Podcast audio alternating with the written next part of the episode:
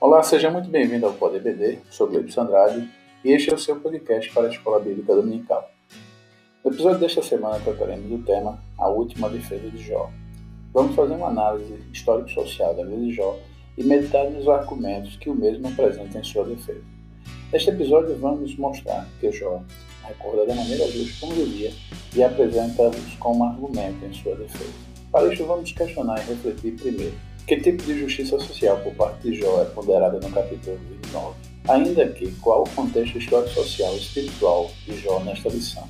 E, por fim, quais os argumentos de Jó em relação à sua defesa? Neste ponto, propõe a leitura da nova versão ao meio atualizada do Salmo 34, dos versículos 8 a 19, da vida de Davi, mas bem que diz muito respeito à vida de um justo e, mais especificamente, na vida de Jó. Provem e vejam que o Senhor é bom Bem-aventurado é quem nele se refugia. Temam o Senhor, vocês que são seus santos, pois nada falta aos que o temem. Os leãozinhos passam necessidade e sentem fome, porém aos que buscam o Senhor, bem nenhum lhe faltará. Vejam, meus filhos, escutem, e eu lhe ensinarei o temor do Senhor. Quem de vocês ama a vida e quer longevidade para ver o bem?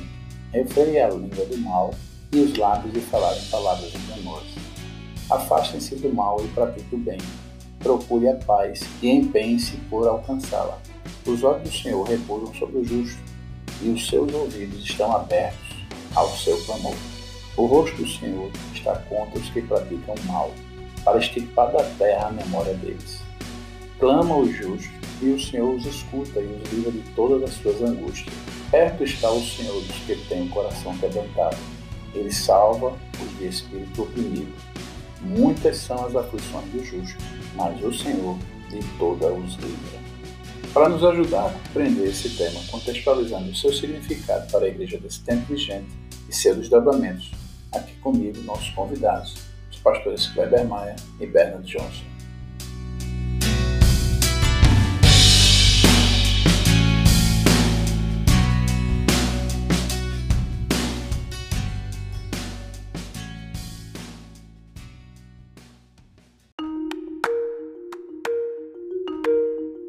Bom, estamos aqui para mais um episódio do Poder BD. Desta vez conosco o pastor e professor Bernard Johnson, que volta para mais um episódio, e meu companheiro, pastor amigo, pastor Kleber Maia também, a qual peço para o mesmo fazer a, a, sua consideração inicial neste tema desta semana, pastor Kleber.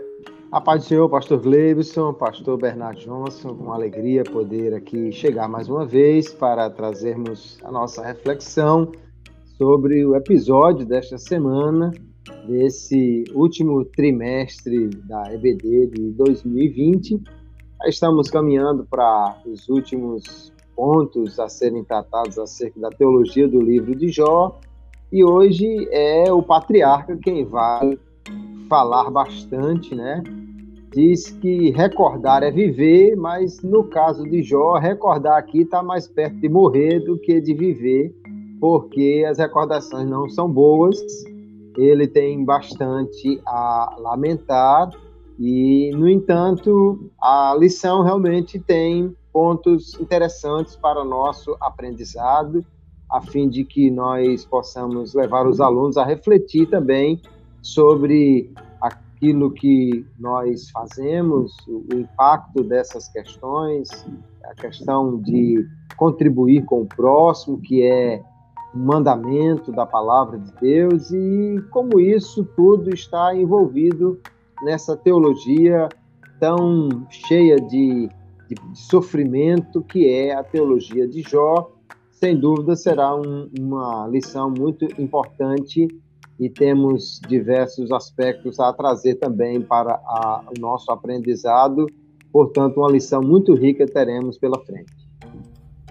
Muito bem. Pastor Bernardo Johnson, mais uma vez, satisfação e seja bem-vindo ao episódio do Poder BD. Sua consideração inicial nesta temática de hoje? Obrigado, a paz do Senhor a todos. Para a gente é um prazer muito grande, né? Estar aqui mais uma vez. Da última vez, infelizmente, a gente não conseguiu, mas hoje Deus nos dá esse privilégio de estarmos juntos e, e vamos realmente conversar sobre a última defesa, vamos dizer assim, de Jó, é, quando ele, como o pastor Kleber falou, fala de saudade, né? Fala de coisas do passado que ele sente muita falta. E, e através dessa lição de hoje, quem sabe, a gente vê um pouquinho mais é, de como foi complexa a situação de Jó. E também a questão de onde se baseia a nossa felicidade, ou como que a gente mede a felicidade do outro, qual é o parâmetro? É pelo que ele tem, pelo que ele faz, pelo prestígio que ele tem na sociedade? Então, são uh, esses, esses capítulos, ou esse capítulo de hoje, ou a lição dessa semana, ela é muito essencial para a gente rever, repensar sobre esses pontos aí e Jó, mais uma vez, nos servirá de grande exemplo. Muito bom. Pastor Kleber, eu quero lhe dirigir essa primeira pergunta, né, do nosso tema de hoje. É, que tipo de justiça social por parte de Jó é ponderada no capítulo 29, Pastor Kleber? Muito bem, é, é, um dos capítulos em que Jó vai fazer a, a sua defesa e nela ele vai apresentar o seu, seu recurso final, né, da sua integridade, daquilo que ele fazia. Mas é importante a gente entender que quando Jó começa aqui a lembrar e recordar-se com saudade né, do tempo em que ele vivia bem, é o início do capítulo 29, a primeira coisa que ele lamenta é a perda da proteção, da comunhão, da amizade com Deus. E depois ele lamenta a sua perda pessoal, a sua condição social, especialmente. Isso é muito importante no meu ponto de vista, porque parece-me que exatamente a partir de tudo que ele recebia, e ele acredita isso a Deus, o seu bem-estar, a sua prosperidade, a partir daí é que ele distribuía também para os outros. Corriam rios de ribeiro para Jó e esses rios é, desciam e favoreciam os outros também. A gente não pode aqui é, desconectar uma coisa da outra. A, aquilo que os evangelhos, o Jesus dos evangelhos, de, de uma maneira muito, muito sucinta, mas muito direta, vai, vai associar mais adiante né, o primeiro com o segundo mandamento, amar a Deus e amar o próximo, que no dizer de Jesus é um mandamento semelhante ao primeiro em, em dever para o homem, aqui nós já vemos de uma certa forma isso associado, porque era por ter sido abençoado por Deus que Jó podia abençoar as outras pessoas. É, em, em tempo, eu acho interessante fazer um registro aqui. No capítulo 31, Jó vai é, comparar-se de uma certa forma com Adão, né? como ele diz: se eu encobri as minhas transgressões como Adão, então ele, ele na realidade se coloca numa posição mais vantajosa do que aquele patriarca. E eu diria que ele também se coloca numa, numa situação de vantagem quando ele lamenta a sua perda da comunhão com Deus. E nós não temos na Bíblia registro de lamento semelhante de Adão. Ah, o tempo que eu conversava com Deus, o tempo que eu era amigo de Deus, nós não temos esse tipo de registro o que de fato é lamentável, né? já que é algo que parece causar realmente um, uma dor, um, um sentimento de perda muito grande em Jó.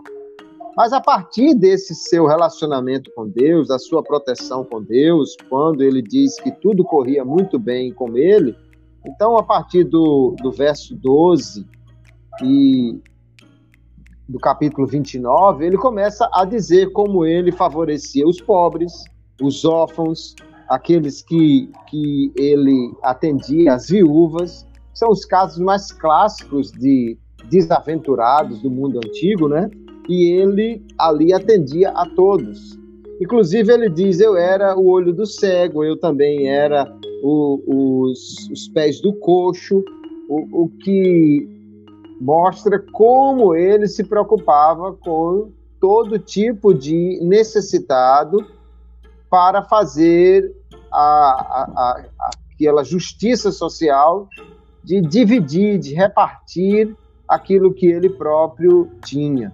O, o que mostra aqui um, um homem que tinha uma preocupação muito grande com não apenas a sua própria prosperidade, nós vamos ver ele repetir esse tipo de situação lá no capítulo 31, quando ele vai dizer: Olha, se eu pensei apenas em mim mesmo e não no outro, se eu não, não cuidei do, dos necessitados, o estrangeiro não dormia na rua, as pessoas não ficavam sem ter um, uma cobertura, o pobre não passava frio. Ele, ele recorda dessas suas ações em que ele cuidava dos indivíduos menos favorecidos. E, e, tudo isso ele coloca como sendo, no meu ver, em primeiro lugar, um reflexo da bênção de Deus sobre a sua própria vida, e depois ele coloca também como se ele tivesse um, um temor de Deus. Jó é um homem piedoso, né, que anda debaixo desse temor de Deus, e ele teme um dia comparecer diante de Deus, porque ele diz no capítulo 31, verso 14, que ele vai aparecer diante de Deus para uma prestação de contas, e ele então vai dizer como eu responderia a Deus. É, acho interessantíssimo no capítulo 31, verso 15, que ele, Jó, se considera igual aos seus servos. Olha, nós nascemos da mesma forma, fomos gerados no ventre da mesma forma. Essa condição de igualdade entre um homem extremamente rico e os seus escravos é algo que não é comum de forma alguma no mundo antigo. Né? Os escravos eram considerados como objetos. É, os filósofos gregos consideravam os escravos como é, ferramentas articuladas, né? Eram, é, não passavam de coisas. Enquanto que Jó aqui está não só dizendo que cuidava do necessitado, que olhava para eles, que cuidava dos pobres, das viúvas, dos órfãos, como os considerava iguais a si em termos de dignidade humana, o que é algo extremamente é, rico para alguém numa posição que ele mesmo declara que era uma posição social extremamente elevada, além do que o próprio narrador do livro nos declara que Jó era simplesmente o homem mais rico que tinha na região. Então há uma, uma preocupação com os desfavorecidos em Jó, que é algo muito importante. Essa preocupação, eu diria, vinha em parte do próprio reconhecimento que ele tinha de que tudo o que ele tinha vinha de Deus, é, é a sua primeira declaração após o infortúnio, né? Deus me deu, tudo vinha de Deus, e portanto ele não tinha problema em repartir, já que não era algo que ele acreditava ao seu próprio esforço, simplesmente ao seu trabalho. E depois é que ele também tinha um temor de Deus, portanto, uma prestação de contas diante de Deus ele esperava, e por isso ele queria comparecer diante de Deus, tendo o, o seu registro, o seu relatório de como ele repartiu aquilo que ele fez. Eu diria que se transportássemos Jó para o, o sermão profético de Jesus, ele seria um daqueles servos que não enterrou os talentos, mas usou bem os talentos que, que o seu senhor lhe deu, de forma que ele pode comparecer tranquilo diante do seu senhor: olha, está aqui o que eu fiz com o que o senhor me deu. E isso é mais um testemunho louvável em favor do patriarca, que mostra-se um homem rico, poderoso, muito influente, porém que usava essa influência para e, e a sua riqueza para favorecer o, o, os que estavam necessitados. Isso é louvável e, e mostra realmente que não é apenas é, dos nossos tempos modernos essa preocupação com a justiça social, mas desde a antiguidade haviam pessoas que realmente se preocupavam com os, os pobres, os necessitados e os defendiam, embora que, obviamente, assim como o nosso comentarista, o pastor José Gonçalves, coloca, não dá para fazer nenhum tipo de anacronismo e querer relacionar a justiça social de Jó com aquela que nós temos no, no século XXI ou do século XX para cá, porque na realidade é a, a estrutura social é outra, completamente diferente. O pensamento nem de perto passa por esse pensamento é, econômico que, que move essa justiça social de hoje, de forma que não dá para você relacionar nem colocar Jó com uma foice ou uma camisa vermelha, mas você tem que é, pensar nele como um homem que, diante de Deus, entende que pode ajudar os outros e ter uma consciência tranquila, dormir num travesseiro macio, mas sem estar com a consciência pesada por não ter ajudado os pobres. E eu acho que isso é um ponto realmente muito louvável que fazia com que Jó tivesse essa segurança de dizer: Eu quero comparecer diante de Deus e eu tenho certeza que eu vou ser aprovado, porque realmente o registro que ele faz das, da, sua, da sua bondade é algo notório e que nós cristãos devemos olhar para isso e também pensar como a bênção de Deus sobre a nossa vida nos leva também a nos lembrar dos menos favorecidos. Muito bom. Professor Bernardo, é, a boa e ampla resposta do, do pastor Kleber, né, que talvez não tenha, não tenha lhe deixado né, quase, quase né? mas acredita ainda né, na misericórdia de Deus sobre a sua vida? E de repente pode ainda adicionar alguma coisa em relação a essa questão, professor e pastor Johnson, considerando que Jó está cheio de recurso para apresentar diante do tribunal, né? o, o, pastor Kleber frisou bem bastante né, essa questão da, da atitude de, de Jó e como isso serve de uma das bases, inclusive, para ele questionar é, a, até onde até onde vai a sua culpa mesmo, né? Porque a gente precisa perceber que ele está se defendendo, é, não apenas de Deus, mas é, da acusação de seus amigos, que são mais inimigos que amigos, né? E parte dessa acusação era ah, que ele deve ter algum pecado, porque senão ele não estaria passando pelo que ele estava passando. E o grande questionamento de Jó é: mas aonde foi que eu errei? Porque se a questão é regras e normas, eu fiz tudo certinho, né? Eu cumpri tudo certinho. E aí ele, ele realmente se apresenta como um padrão, como um modelo nessa questão.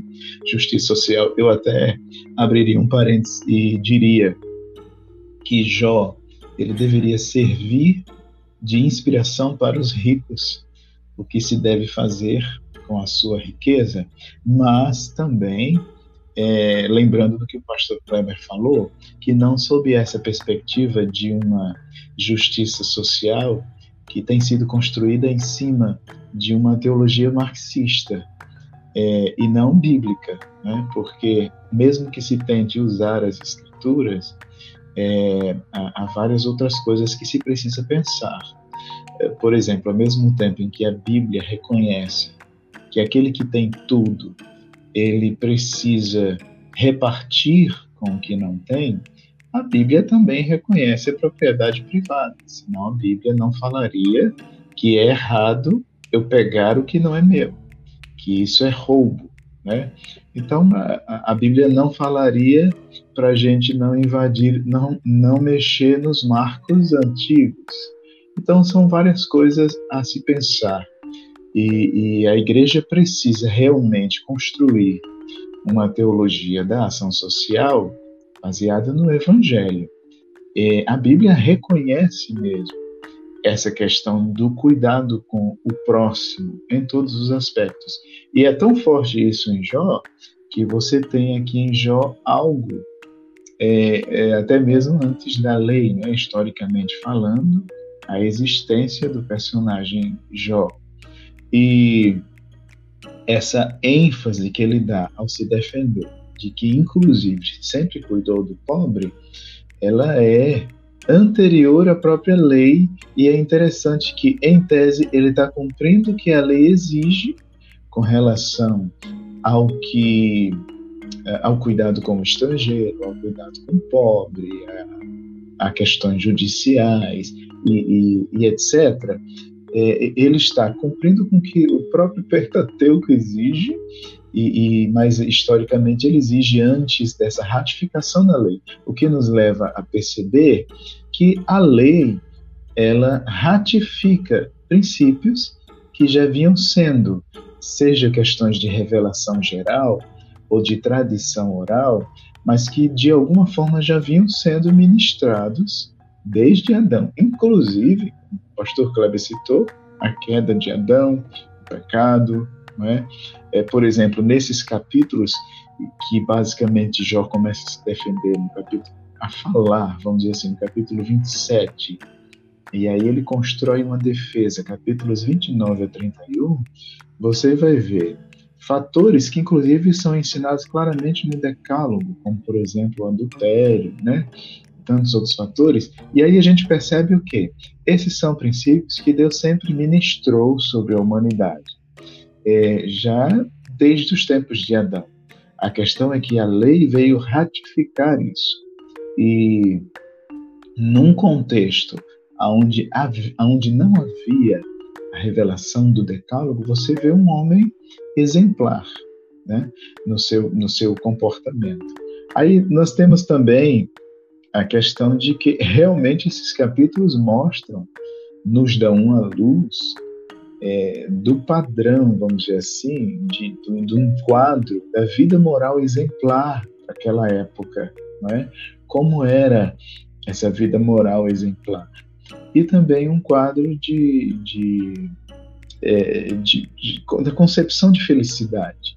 Essa concepção de felicidade que ela vai ser, é, teologicamente falando, é, ela vai nos ajudar a entender o conceito do Antigo Testamento do Shalom, da paz, que o Novo Testamento vai trazer uma paz não apenas nesse sentido, mas uma paz judicial, né, entre nós e Deus por causa de Cristo Jesus.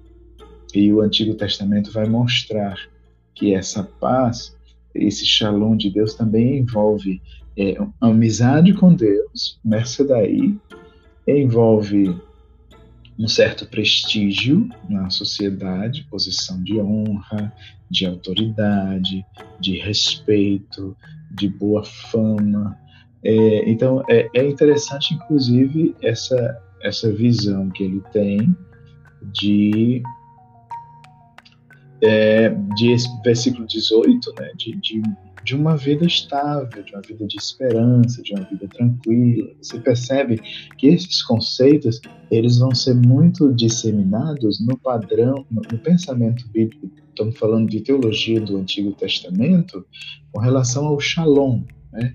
a palavra hebraica que foi traduzida por paz né? nas, nossas, nas nossas versões, que envolvia toda essa estabilidade a partir de uma amizade com Deus, é, então, a, a, aqui, é, esse Jó que vive num contexto é, antes da nação judaica, ele está dando um exemplo para o que como o verdadeiro Israel de Deus deveria se comportar nessa vida com uma visão de esperança. É claro que há aspectos que a gente precisa pensar sobre a perspectiva do Novo Testamento com respeito à felicidade mas é interessante a gente perceber nesses pontos.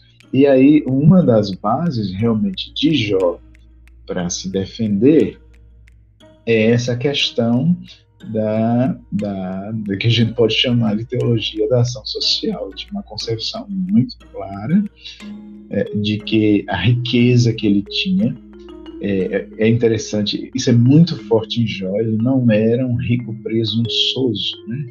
A riqueza que ele tinha era parte, de, é, ele percebia que, que havia uma necessidade, e aí você vê isso no Novo Testamento, uma necessidade de, de o que a gente chamaria na linguagem testamentária de uma mordomia, de que a riqueza não era um fim em si mesmo, de que a riqueza ela vem junto com a responsabilidade de administrar ela não só para si mesmo. Então, e aí é, é um dos pontos, inclusive, que João usa para sua defesa. Mas eu sempre fiz certinho que, que eu estou passando o que eu estou passando? Eu sempre fiz certinho. E um dos exemplos que ele dá é o cuidado com o estrangeiro e com o necessitado. Muito bom. É, professor Bernard, essa segunda questão, eu quero, eu captei algumas pérolas aí da sua fala, né? como também da do pastor Kleber.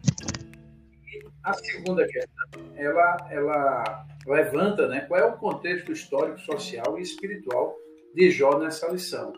E a gente sabe que ele, ele, ele faz todo um, um resgate do que ele fazia, né? já é, antecipando, né, como bem falou, a questão dos aspectos da lei, do decálogo, né, de todo o cuidado social que o decálogo já tem né, em relação à, à relação do homem para com Deus e para com o relacionamento é, horizontal e vertical, né, que é necessário para um viver bem mas que aspectos é, afligem Jó e que ele destaca que, que houve uma mudança de comportamento de algumas figuras, né, de alguns atores da peça social, do tecido social em relação a ele, né? E o que é que se pode dizer é, dessa questão do, do, do contexto, né, é, que Jó percebeu em relação a sua, a seu, seu novo estado, né, que era um estado diferente, né? É, deteriorado, perdeu os bens e a sua condição espiritual é, foi abalada, né? Ele estava ali passando por tudo. E qual é o contexto então? Sim, é, Jó, ele pensando no contexto da época, e inclusive isso mostra mais um pouco é, da complexidade da sua situação, né? Que que foi tão complexo que atingiu a vida dele socialmente. Aí nós temos aí uma concepção na época de uma felicidade é, medida pelas aparências, né? É claro que quando a gente pensa em questões básicas da vida, em termos temporais, determinadas coisas que é, nessa vida elas nos dão a aquela sensação de felicidade. É uma felicidade terrena, mas não, né? Aquela, o bem-estar, a segurança, a sua casa, a sua família, a comida na mesa, a roupa no frio, no calor, não é? Tudo isso, é, de certa forma, são não quando a gente faz uma comparação com a eternidade em si mesmas, elas não têm valor. Mas quando a gente pensa em questões temporais e em alegrias terrenas, até certo ponto elas contribuem, claro, é, colocando na balança, umas têm mais valor que outras, né? Por exemplo, uma amizade é mais valorosa do que roupas, vestes, né? Dinheiro, coisas assim. Mas é, olhando esses aspectos, é, e mesmo entendendo essas questões, todo ser humano corre o risco de medir a felicidade do outro pelo aparente. E parece-nos que nos dias de Jó havia essa, essa concepção muito clara, é, e, e, isso é, vai mexer é, até nos relacionamentos, nas relações sociais de Jó.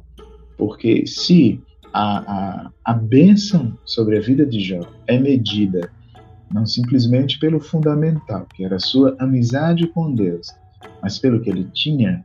Então, quando o que ele tinha faltou, isso mexeu nas suas relações. E aí você percebe Jó sentindo falta, né? ele lembrando é, desses fatores.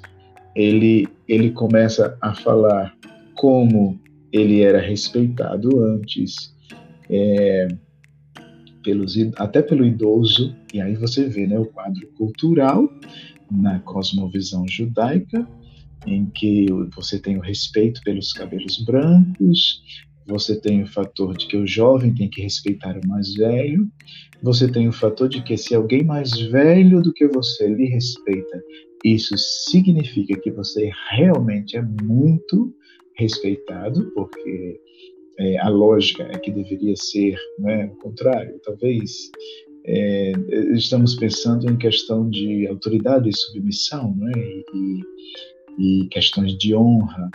Então, quando a gente olha sobre essa perspectiva, a gente percebe é, que nada e que Jó deixou agora de receber tudo isso. Você tem um homem que tinha prestígio, você tem um homem que tinha respeito, você tem um homem que, que tinha boa fama, e essa boa fama a gente nem pode dizer que acabou, né? porque é, Jó, como ele mostra, ele nunca roubou, ele nunca matou, ele nunca adulterou.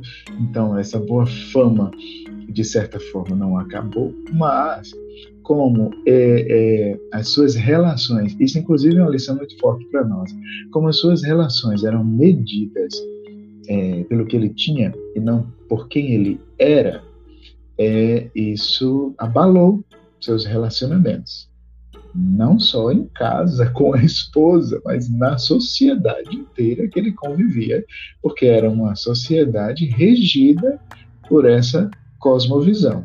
Então isso ah, isso mostra ainda mais a complexidade do sofrimento de Jó. Você vê ele sentindo falta dos seus filhos que morreram e ele sentindo falta nessas relações externas é, talvez eu não sei, porque é, talvez não apenas do prestígio em si, se havia humildade no coração dele, talvez o prestígio em si não abalou tanto assim, mas é o respeito. O respeito é um fator importante, principalmente para a figura masculina, para todo mundo, mas para a figura masculina. É, você percebe essa necessidade no homem de respeito é, e, inclusive dentro de casa, você percebe que o próprio Deus foi uma das características que ele exigiu que a esposa destacasse em relação ao seu marido, né? Deus, curiosamente, Deus não disse para a mulher ame seu marido, ele mandou respeitar ele, tratar ele com respeito. É, parece que, conforme os especialistas aí, há uma necessidade básica muito forte no ser masculino de respeito. E isso abalou muito a Jó. Né? É uma das coisas. Parece que agora, no momento, é, nesse desabafo dele, ele não está só é, se defendendo, dizendo que fez de certo a vida inteira. Parece que ele está dizendo que ele sente falta. E, e, isso é um clamor interessante, porque às vezes nas nossas reclamações de Deus, a gente está falando mais do que a gente sente falta. E essas coisas, elas vêm nos desafiar com relação ao nosso conceito sobre Deus, né? Mas você sente falta disso ou de mim, né? Ou da minha graça? Então são aspectos interessantes. Agora, quando você pensa socialmente, aí você vê que no contexto histórico, além de medir o outro, isso parece que não mudou muito, né?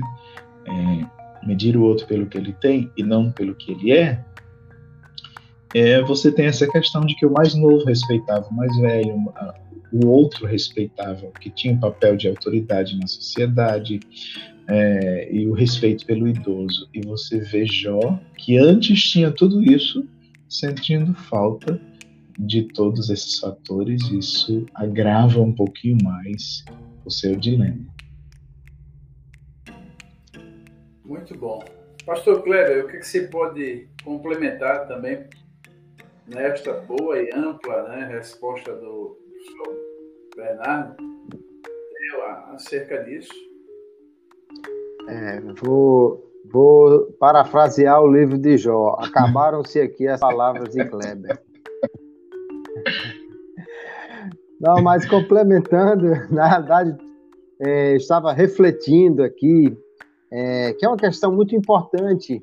A, a, a, lição da EBD, ela tem muita informação, mas cabe ao professor buscar fazer aplicações, né? Porque ela não tem muito espaço para isso.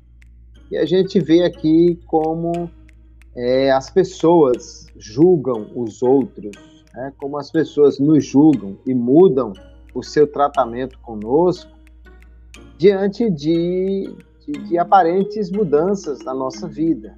Né? Então, isso, como o pastor Bernardo Jones falou, não mudou muito.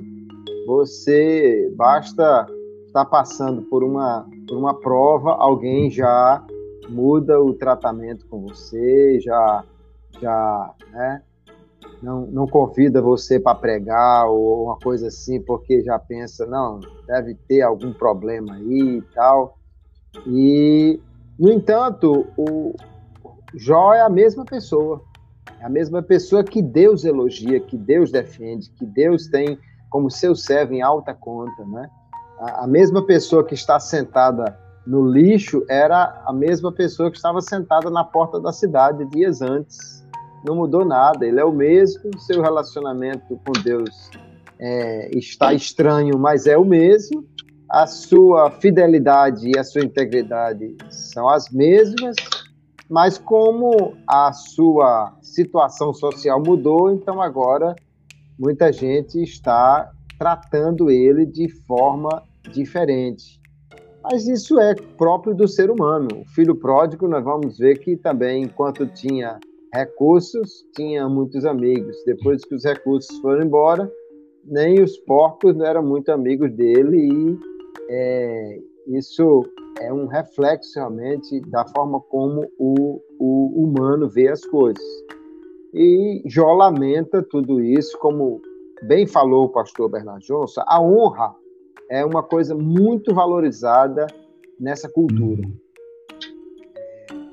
É melhor você perder um braço do que você perder a honra Inclusive, Jó faz menção disso. Né? Eu preferia que um, um braço fosse arrancado do que ser desonrado diante da, da sociedade. Era algo muito importante e ele lamenta isso. Eu acho muito interessante em Jó que você não vê ele lamentar exatamente a sua perda do dinheiro. Ele não diz, olha, agora eu estou liso, eu não como mais camarão, nunca mais eu fui num restaurante. Eu estou parafraseando para o nosso tempo, mas veja que você não vê esse tipo de reclamação em Jó. Né? O que ele reclama realmente é especialmente a perda da comunhão com Deus e da honra diante das pessoas, embora ele sustente aí que fez tudo certo e não merecia isso.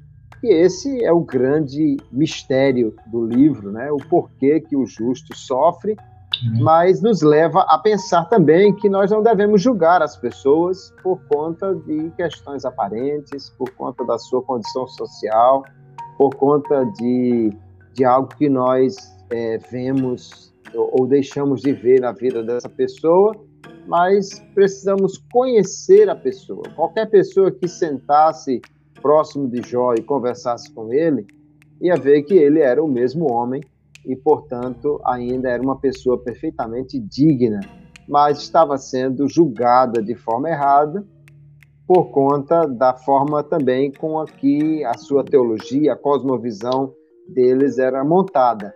Um homem próspero é um homem que tem a bênção de Deus. Se ele está com esses problemas, é porque realmente ele não tem mais a bênção de Deus, que é decorrente de pecado. Ninguém queria se associar com um pecador, mas nós vemos que tudo isso, na realidade, é enganoso, porque baseia-se somente na aparência, enquanto que o coração de Jó, Deus conhecia e aprovava, e essa é a parte realmente mais importante da coisa. Muito bom. Pastor Kleber, é, lhe dirigi essa última questão, né, das três perguntas que nós elaboramos, né, que envolvem todo o contexto da lição. É, o Jó está diante de um tribunal, né? É, nós sabemos que o juiz é Deus, não pode ser outra pessoa. Mas há a acusação, há os argumentos de ambas as partes, né? a gente já comentou em teologias passadas dos amigos, né? dos, dos amigos entre, entre aspas, né? do Jó. E, mas quais são os argumentos que ele usa especificamente? É, eu, eu vou citar aqui, acredito que é, é um deles, mas aí cabe a, aos dois enriquecer é, a resposta. Ele, ele, no capítulo 31, versículo 1, ele diz assim: Fiz aliança com meus olhos, como, pois, os fixaria numa virgem. É, parece tratar numa, num tipo de argumentação é, por uma questão comportamental, né? moral comportamental. Mas quais são os argumentos e as linhas de defesa de Jó em relação à sua defesa? É importante nós percebermos que Jó, ele, como bem frisou o pastor Bernardo Johnson, é aquele homem que é um cumpridor da lei antes que a lei fosse estabelecida. O que vai nos remeter àquilo que o apóstolo Paulo vai dizer em Romanos, que a revelação de Deus leva o homem a agir mesmo antes da lei, de forma que a consciência vai guiando o homem e, e, a orientação de Deus na sua consciência o leva a agir de determinada forma. Nós vemos aqui Jó, então, defendendo a sua integridade. Ele vai citar, literalmente, coisas como a cobiça, a lascívia, dizendo que não faziam parte da sua vida, ele diz textualmente que não tinha nada de adultério, não tinha nada de falsidade, que ele não cometia opressão com os menos favorecidos. Ele também, o que é impressionante para esse esse tempo e essa essa condição social dele, ele diz que não tinha materialismo, que não colocou a sua confiança nas riquezas e ainda que de uma forma muito rápida, mas ele também faz referência à idolatria, que não adorou o sol nem a lua.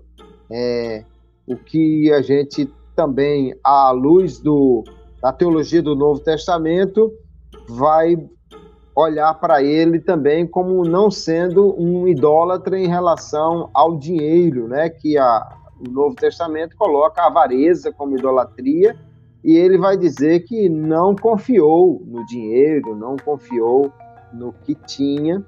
Então, o, o que Jó mostra é um homem íntegro que corresponde exatamente ao testemunho que Deus dá dele. Porém, esse homem está estranhamente padecendo aquilo que seria próprio de um homem ímpio. Ele vai dizer no, no na sua defesa que ele esperava, capítulo 30 e verso 26, ele esperava o bem, ele esperava a justiça. E por que ele esperava a justiça? Porque ele entende que serve a um Deus íntegro, um Deus que é justo, um Deus que, que recompensa.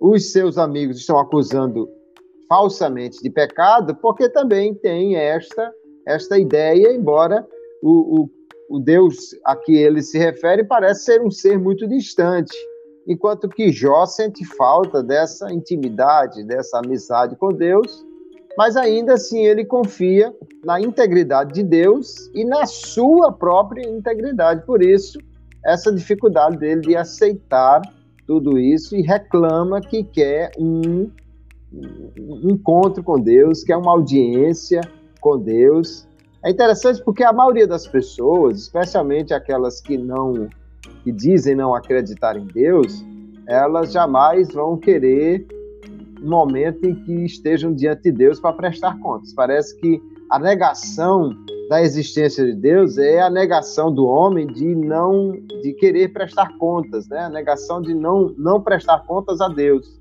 Enquanto que Jó está tão seguro da sua integridade que ele quer adiantar a prestação de contas. Não, vamos logo sentar aqui, Deus, e vamos mostrar os relatórios que o meu está tudo em dia.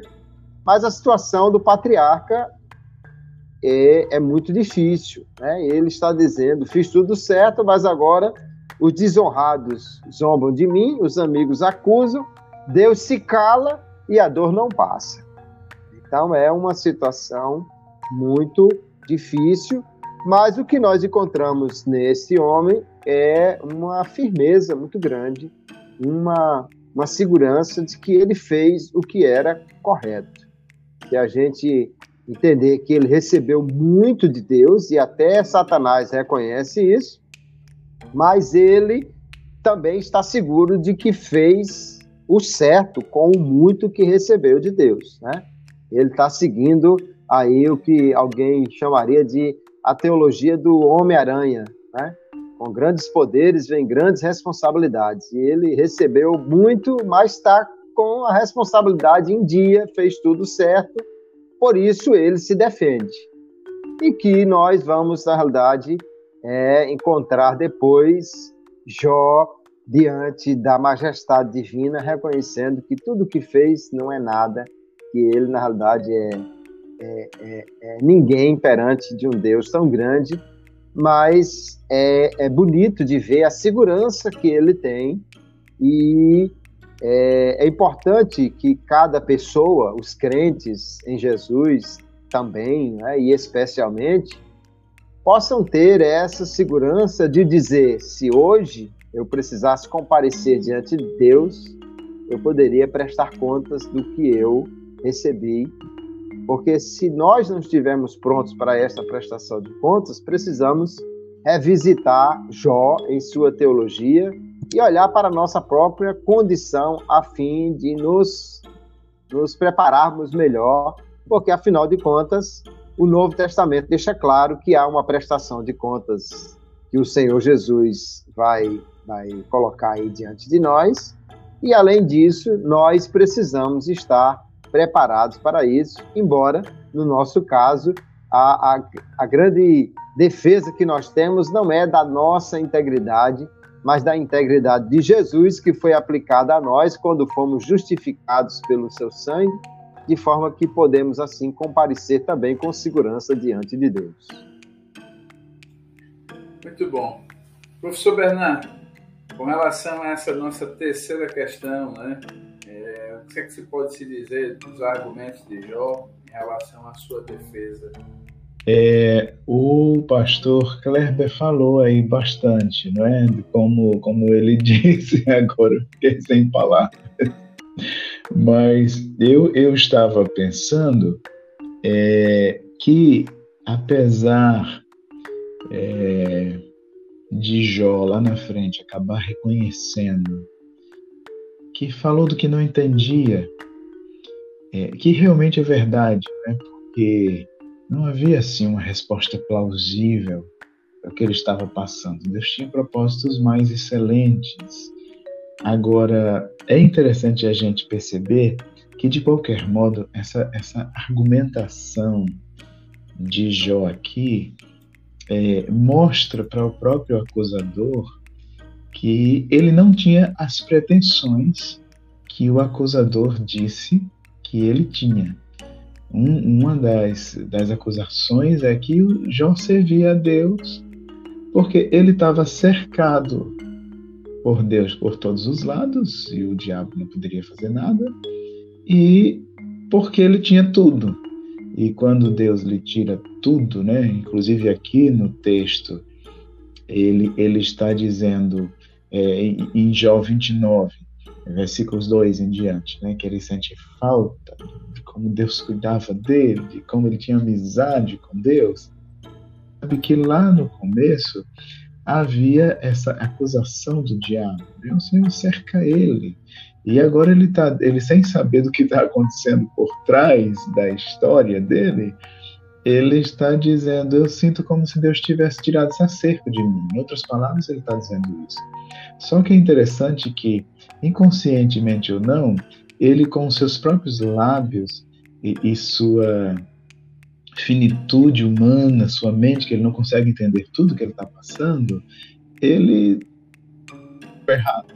Né? Porque o seu próprio discurso de que o que ele tinha, as suas posses, e apesar das suas posses, é, nunca ele, ele foi apegado a essas coisas, ele queria dividir essas coisas com quem precisava, é, mostrou para o acusador o contrário. O acusador disse ele só serve ao Senhor por causa dessas coisas. E agora Jó mesmo inconscientemente está apresentando um discurso em que, em outras palavras, ele está dizendo: Eu nunca fui apegado a essas coisas.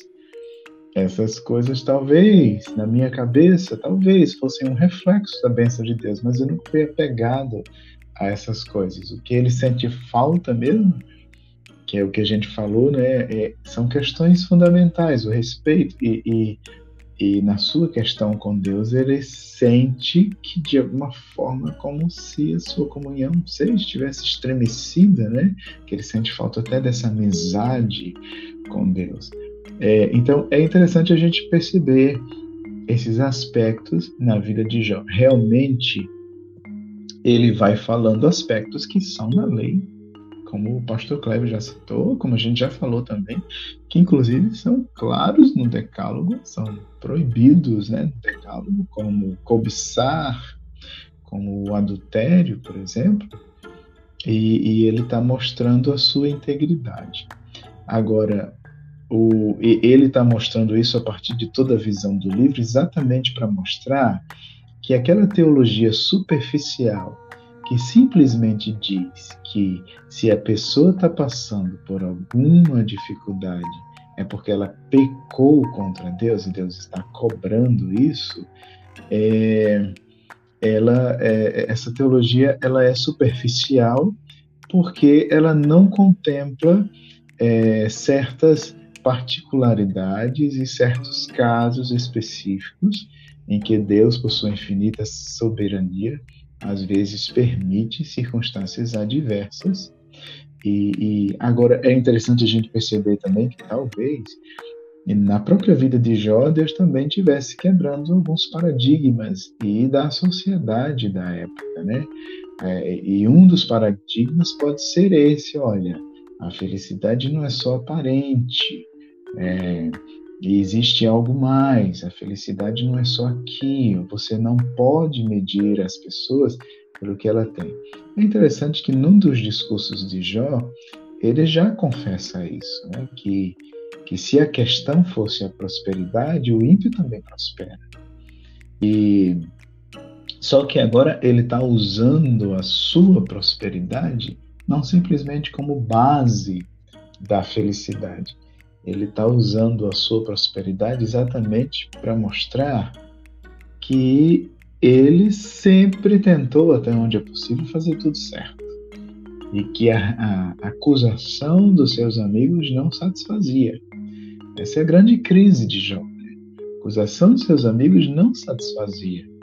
Como assim eu estou sendo castigado porque pequei? Então me diga onde foi que eu errei.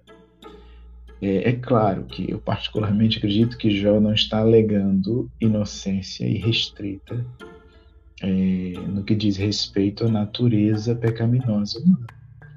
Ele está, mas ele quer saber aonde está o erro. Né? Então esse é o ponto. E é interessante a gente perceber. Agora, é, Jó ele se destaca realmente, ele tem um, um exemplo muito grande para nós cristãos.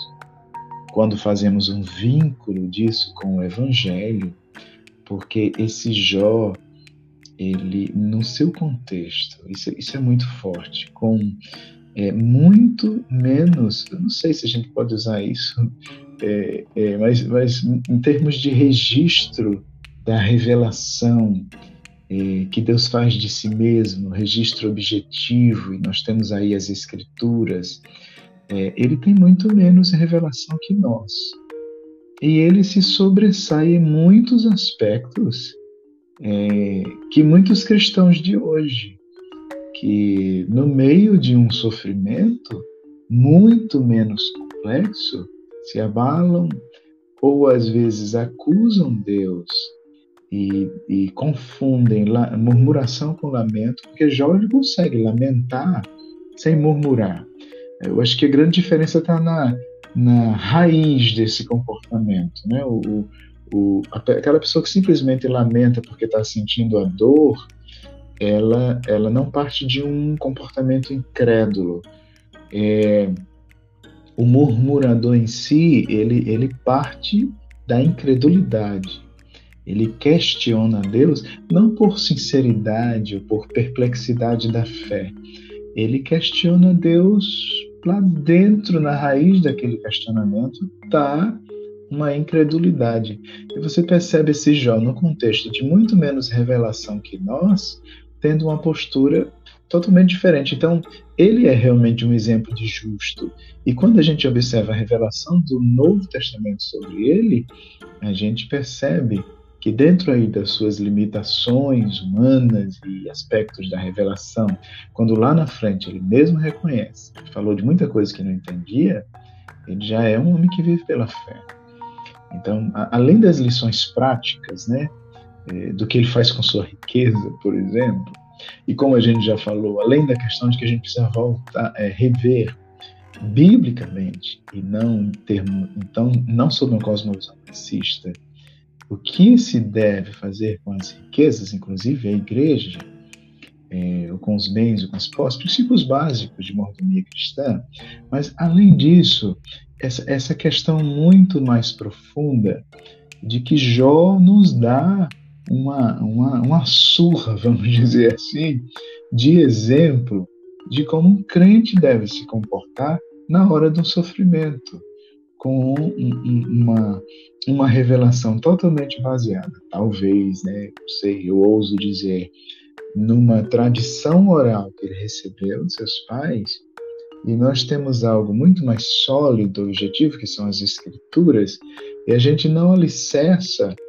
a gente alicerça muitas vezes a, a nossa visão de felicidade é, numa teologia triunfalista, e então a gente, a gente precisa realmente comparar a nossa vida com a vida de Jó e, e, e ver, gente, Jó, olha o contexto que ele vivia, olha a diferença que ele fez.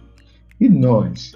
O que seria de nós se alguém, no mínimo, deixasse de nos respeitar porque nós perdemos tudo? O que seria de nós, né?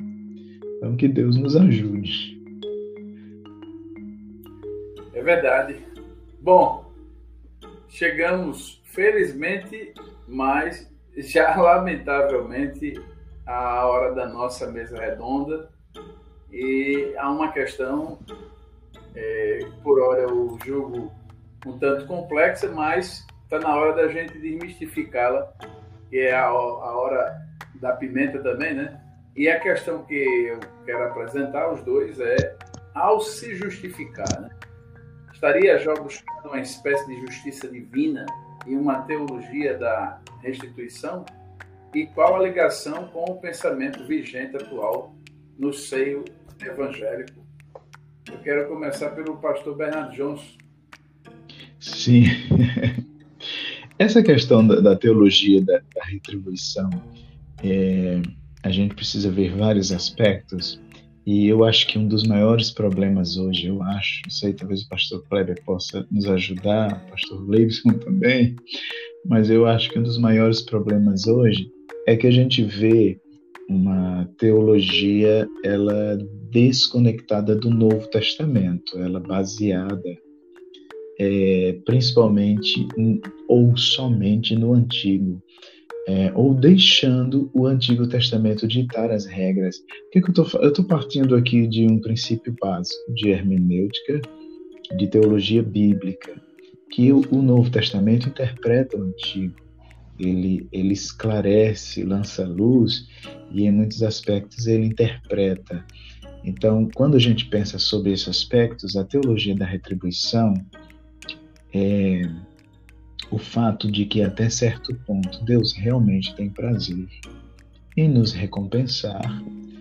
É, Deus tem prazer em recompensar o salvo justo. Em certo sentido, a gente deve pensar que realmente até onde faria sentido a gente fazer coisas boas, não é? se não há é, recompensas para isso. Há várias coisas para a gente pensar.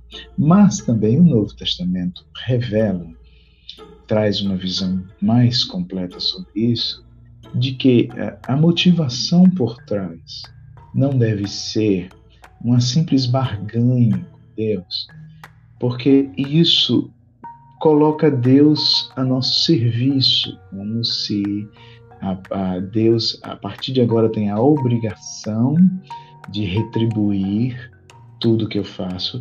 E, e, e essa visão, ela parte até mesmo de um conceito errado de qual é o meu lugar. Porque, embora Deus tenha todo o prazer em recompensar o que o justo faz, é, o, o, o justo também tem que perceber que ele é criatura e que Deus recompensando ou não, é obrigação da criatura servir ao Criador. E, e, e, a questão de Deus recompensar é graça. É graça. Então, é, essa retribuição ela é resultado da graça. Porque, na verdade, se a gente fosse partir da relação Senhor e servo, como o próprio Senhor Jesus ensinou, ele disse: o servo faz e fica esperando receber nada em troca, porque ele sabe que ele não fez nada além da sua obrigação. Agora, quando a gente vai para a revelação do Evangelho, que Deus possui infinita graça, nos adota como seus filhos, e, e em Cristo Jesus, e por causa do que Cristo Jesus fez, as nossas boas obras feitas pela fé, elas têm uma recompensa. Isso é ponto. Agora, outro aspecto também que a gente tem que perceber é talvez separar questões temporais de questões eternas. E as questões eternas têm mais valor. E tudo que a gente faz nessa vida, a gente não pode fazer.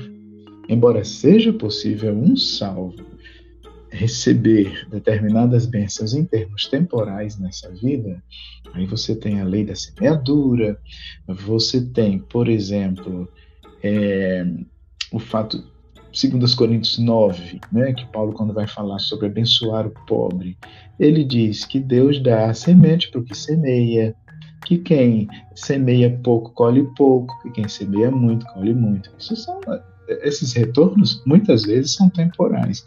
Mas o salvo, ele, ele sempre tem que agir com a esperança. Por quê?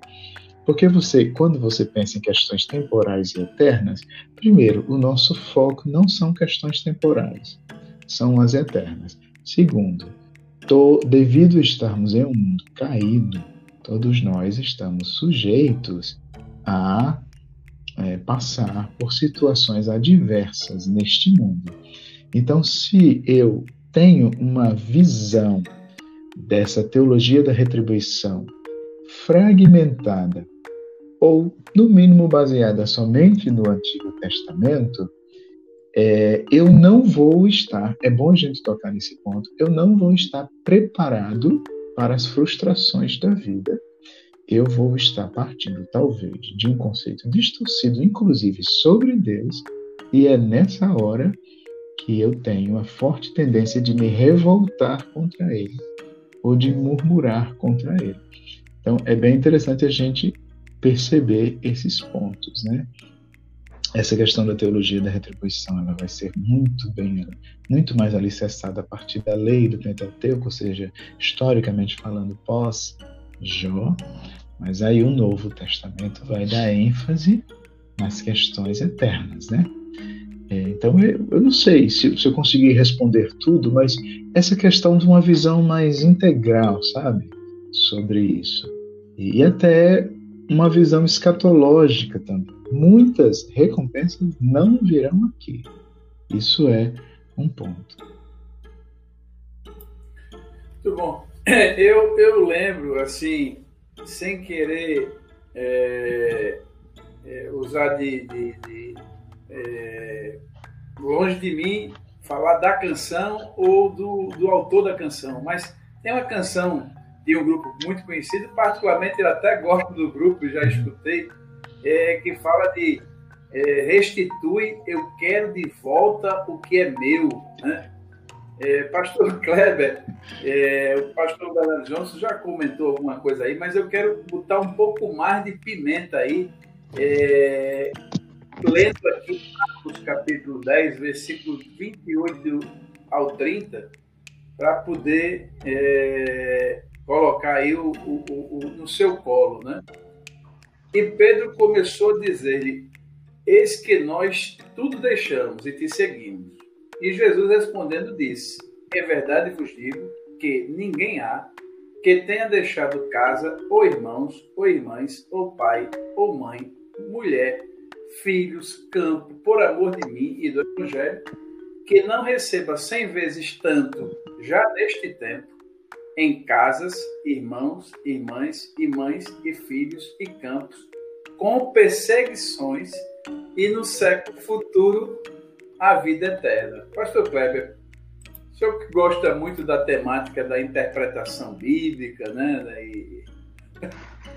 Desarma essa bomba aí, pelo amor de Deus. É, são questões muito complexas, né? Mas eu penso que essa questão da restituição, ela surge a partir de coisas que o pastor Bernardo Johnson já tocou. Primeiro é a centralidade do homem. O homem parece que é o, a pessoa mais importante do universo. Depois é o foco na vida material. É, então, é, eu diria que há aí uma, uma fragilidade quando se observa a chamada interdependência dos testamentos.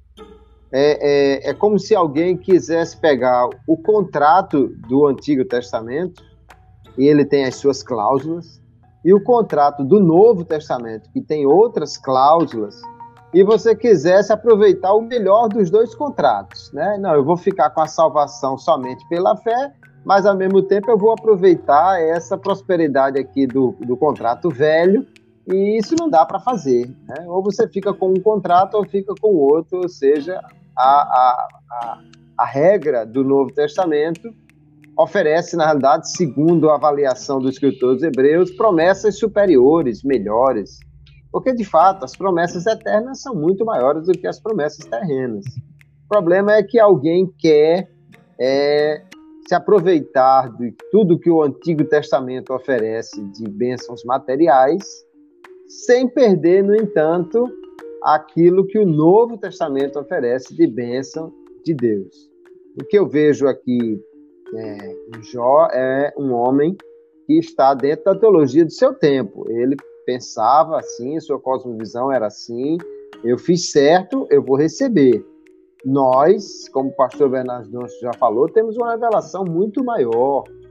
E quando nós olhamos então para isso que Pedro está reclamando de Jesus, né, em, em Mateus, especialmente, final do, do capítulo 19, é o jovem rico, ele é o cara que era o, o Jó da sua época, né? É rico. Então deve ter a bênção de Deus. Aí ele não quer Jesus, não quer deixar a riqueza para seguir Jesus.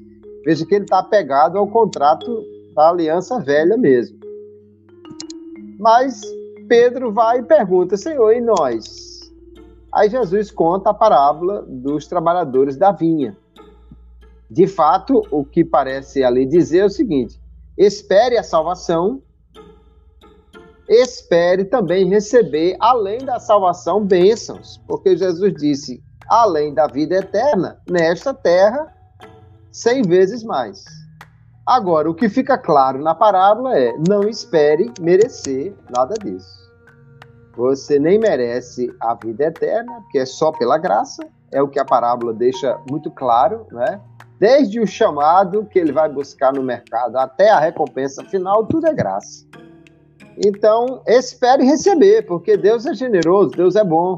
Uma das coisas que a parábola deixa clara é que Deus não deve nada a ninguém.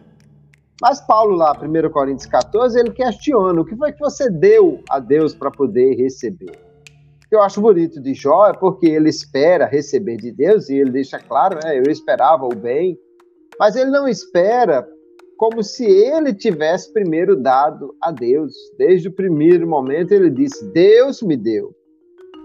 então nós temos que olhar realmente para a vida de Jó e não pensar em alguém que diz eu mereço, eu quero, eu fiz. Mas alguém que diz Deus me deu, eu soube usar o que ele me deu, portanto eu esperava algo diferente. Mas o, o coração de Jó, ele continua firme na sua fé. E isso é o que nós devemos fazer. Não há espaço na teologia dos amigos para o mistério. Mas em Jó há, eu não entendo, não sei o que é está acontecendo, mas eu confio em Deus e eu vou continuar fazendo aquilo que eu entendo que Ele quer que eu faça, porque eu sei que um dia vai dar certo. Assim nós possamos agir e com certeza nós seremos recompensados também por tudo que fizermos para agradar ao Senhor, uma vez que entendemos o que Ele quer de nós. Muito bom.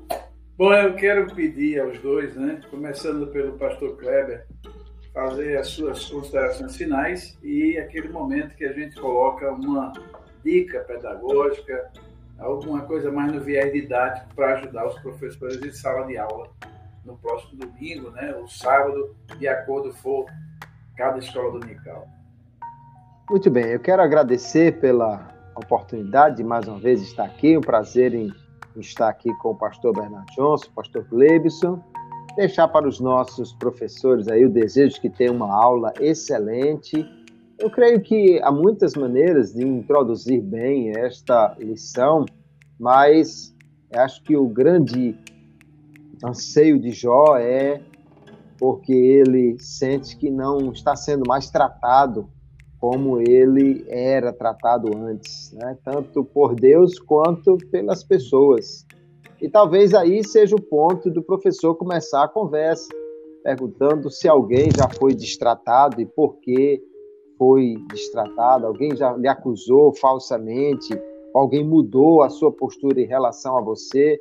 Ao colher aí alguns testemunhos da classe, daí talvez já abra-se uma conversa interessante para o aluno se colocar na posição de Jó e procurar entender o que ele está passando, para também trazer para a sua vida as lições que a lição desse, dessa semana nos apresenta. Muito bom. Pastor e professor Bernardo Johnson, suas considerações finais e, e alguma dica para os nossos professores? Sim, eu quero aproveitar e agradecer também estar aqui, pastor Kleber, pastor Gleibson, para a gente um privilégio muito grande. Estou muito feliz e eu queria dar ah, uma dica para quem sabe os nossos professores é, trabalharem o tema ou, ou questionarem, começarem sua aula questionando, deixarem para o final, eles podem escolher, é, mas eu sugiro no início, né? É, é, esses, essas questões de, é, de qual o conceito da sociedade atual sobre respeito, sobre é, boa fama, sobre é, autoridade, sobre prestígio, sobre amizade, é, como a sociedade atual mede a felicidade de alguém hoje. A felicidade das pessoas hoje é medida pela aparência, ou pela essência das coisas? Somos medidos pelo que somos ou pelo que temos? É, isso tem se refletido na igreja, isso tem se refletido nas amizades, isso tem se refletido no nosso conceito de respeito pelas pessoas, isso tem se refletido no ministério, é, para nós trazermos assim lições práticas e, e termos é, Jó como referência nesse sentido. E, e, também uma outra sugestão é talvez o professor apresentar um quadro, né, um, um gráfico das diferenças entre a teologia bíblica social, a, a teologia é, e a teologia social marxista. Quem sabe ele apresentar um gráfico e, e lembrando dos aspectos continuidade e descontinuidade entre Antigo e Novo Testamento. E quem sabe um desafio para ele apresentar para sua turma é uma teologia bíblica saudável a respeito das, das recompensas, é, ou que a gente poderia chamar de teologia da retribuição, né? As recompensas. Se a gente não deve servir a Deus pensando em receber alguma coisa, porque há a promessa de que somos recompensados sim pelo que fazemos. E aí, como o pastor Kleber citou, é, quais são as questões de continuidade e descontinuidade entre Antigo e Novo Testamento? Eu acho interessante um gráfico sobre essas coisas para que o aluno vá construindo uma teologia saudável. Porque o livro de Jó está aí para isso, né? Para confrontar os nossos paradigmas sobre essas coisas, para que a gente construa uma, uma cosmovisão saudável sobre as grandes questões da vida. E aproveito mais uma vez para agradecer e muito obrigado por esse privilégio de estarmos aqui. Muito bom. Eu é quem agradeço a honrada e valiosa né, cooperação né, dos meus amigos pastores Kleber Maia e Bernard Johnson. Particularmente, eu aprendi muito com vocês hoje e acredito que os ouvintes também foram beneficiados, né? Estão sendo beneficiados e vão ser beneficiados aqueles que ouvirem este episódio. Tamanha riqueza que foi ele. Meu muito obrigado. Deus abençoe a vocês, recompense, porque eu não tenho como pagar, mas é fácil quando a gente diz que a recompensa vem lá de cima. Né? mas vem mesmo, né? Vale a pena. Deus recompense ricamente a vocês dois e que é, a colheita seja farta do que vocês estão plantando, que nós estamos plantando no reino de Deus. Deus abençoe e a paz do Senhor para vocês e para todos os nossos ouvintes do Poder BD. A paz do Senhor.